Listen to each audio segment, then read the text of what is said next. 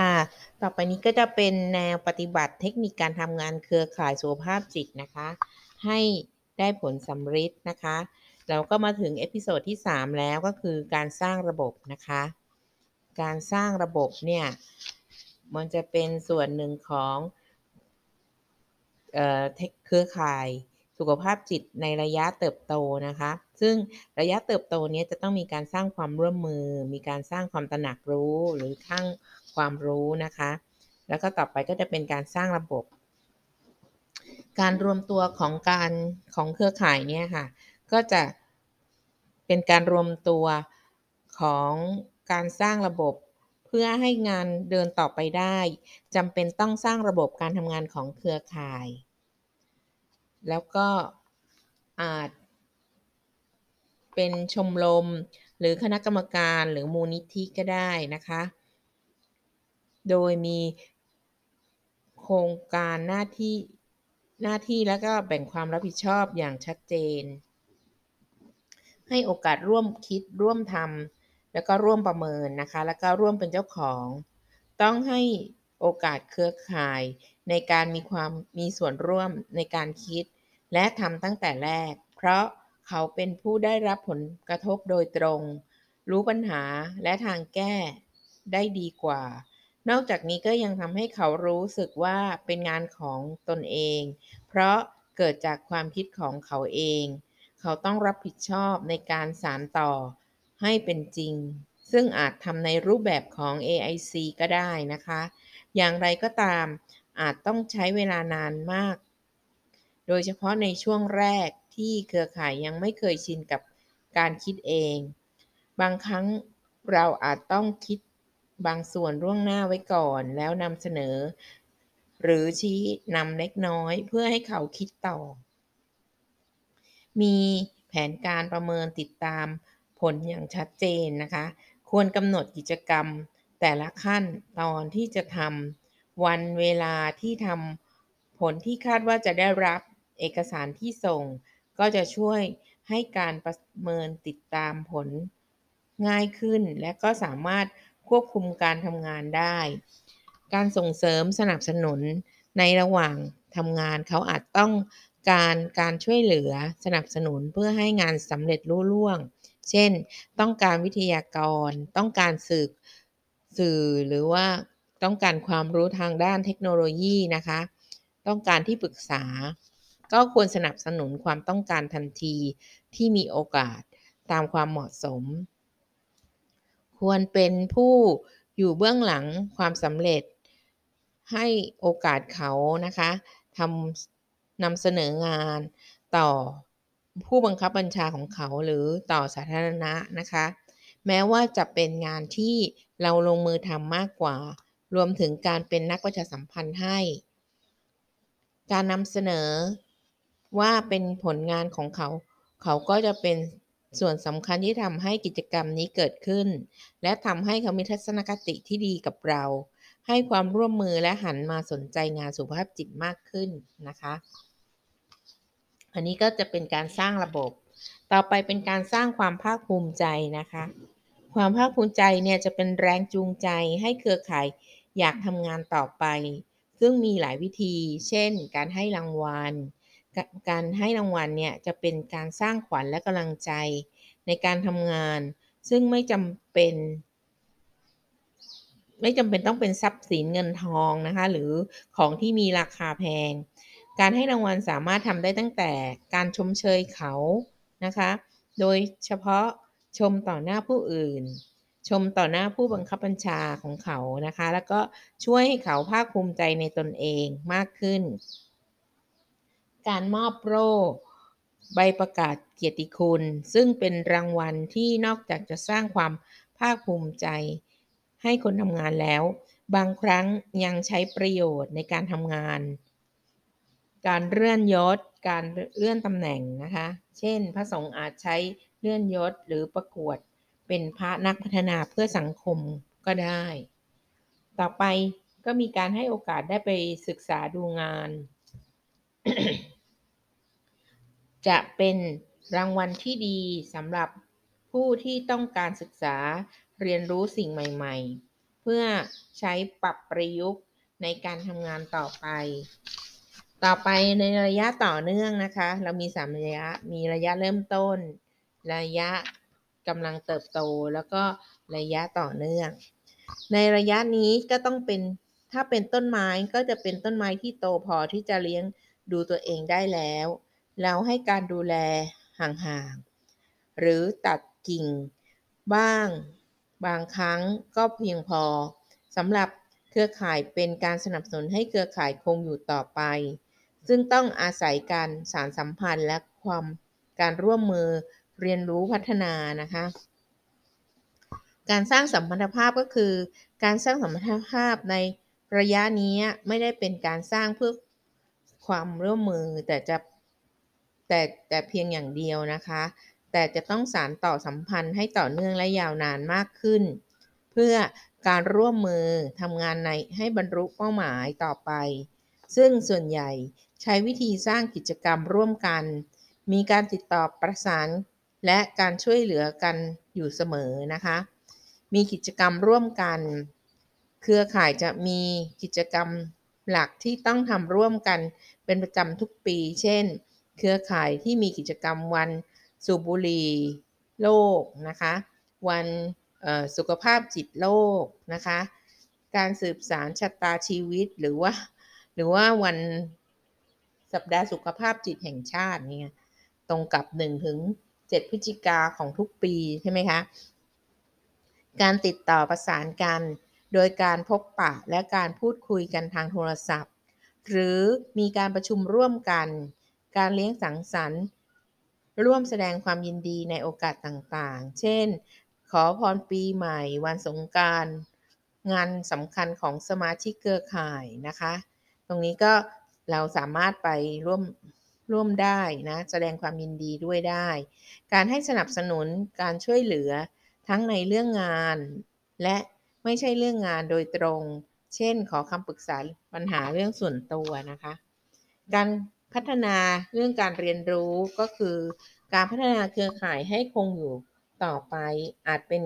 ขยายงานเครือข่ายให้กว้างขวางยิ่งขึ้น เช่น เครือข่ายระดับตำบล หรือหลายตำบล หรือเป็นระดับอำเภอ หรือมีเวทีแลกเปลี่ยน หรือพัฒนาองค์ความรู้ให้ลึกและควบคุมครอบคลุมมากขึ้น มีการ ต่อยอดความรู้ถ่ายทอดถอดบทเรียนนะคะ มีเวทีในการแลกเปลี่ยนเรียนรู้เพื่อเป็นบทเรียนที่ดี ให้กับผู้ทำงานรุ่นต่อไปได้สานต่อนะคะ อันนี้ก็จะเป็นเรื่องของการ พัฒนาเครือข่ายสุภาพจิต ในแต่ละระยะนะคะ ก็จะเห็นว่าระยะต่อเนื่องเนี่ยมันยิ่งต้องให้ความสำคัญกับเขามากที่สุดนะคะ แล้วก็นอกเหนือไปจากงานการช่วยเรื่องเขาส่วนตัวก็ยังเป็นส่วนหนึ่งด้วยเหมือนกัน ต่อไปเทคนิคในการทำงานร่วมกับเครือข่ายของแต่ละประเภทนะคะ แล้วพบว่าเครือข่ายสุขภาพจิตไม่ได้มีประเภทเดียวนะ มีหลายประเภทนะคะ ก็การทำงานกับเครือข่ายแต่ละประเภทเนี่ยก็จะมีลักษณะคล้ายกันบ้าง แต่ก็จะมีวิธี และสิ่งที่ควรระมัดระวังแตกต่างกัน ซึ่งส่วนใหญ่งานสุขภาพจิตก็มักจะได้ร่วมงานกับเครือข่ายองค์กร ปกครองส่วนท้องถิ่น โรงเรียน พระสงฆ์นะคะ แล้วก็สถานีนามัย ตอนนี้ก็เป็นรพสตนะคะ หรือเครือข่ายภาคประชาชนต่างๆ เช่น ชมรมผู้สูงอายุอะไรอย่างเงี้ยนะคะ เป็นต้น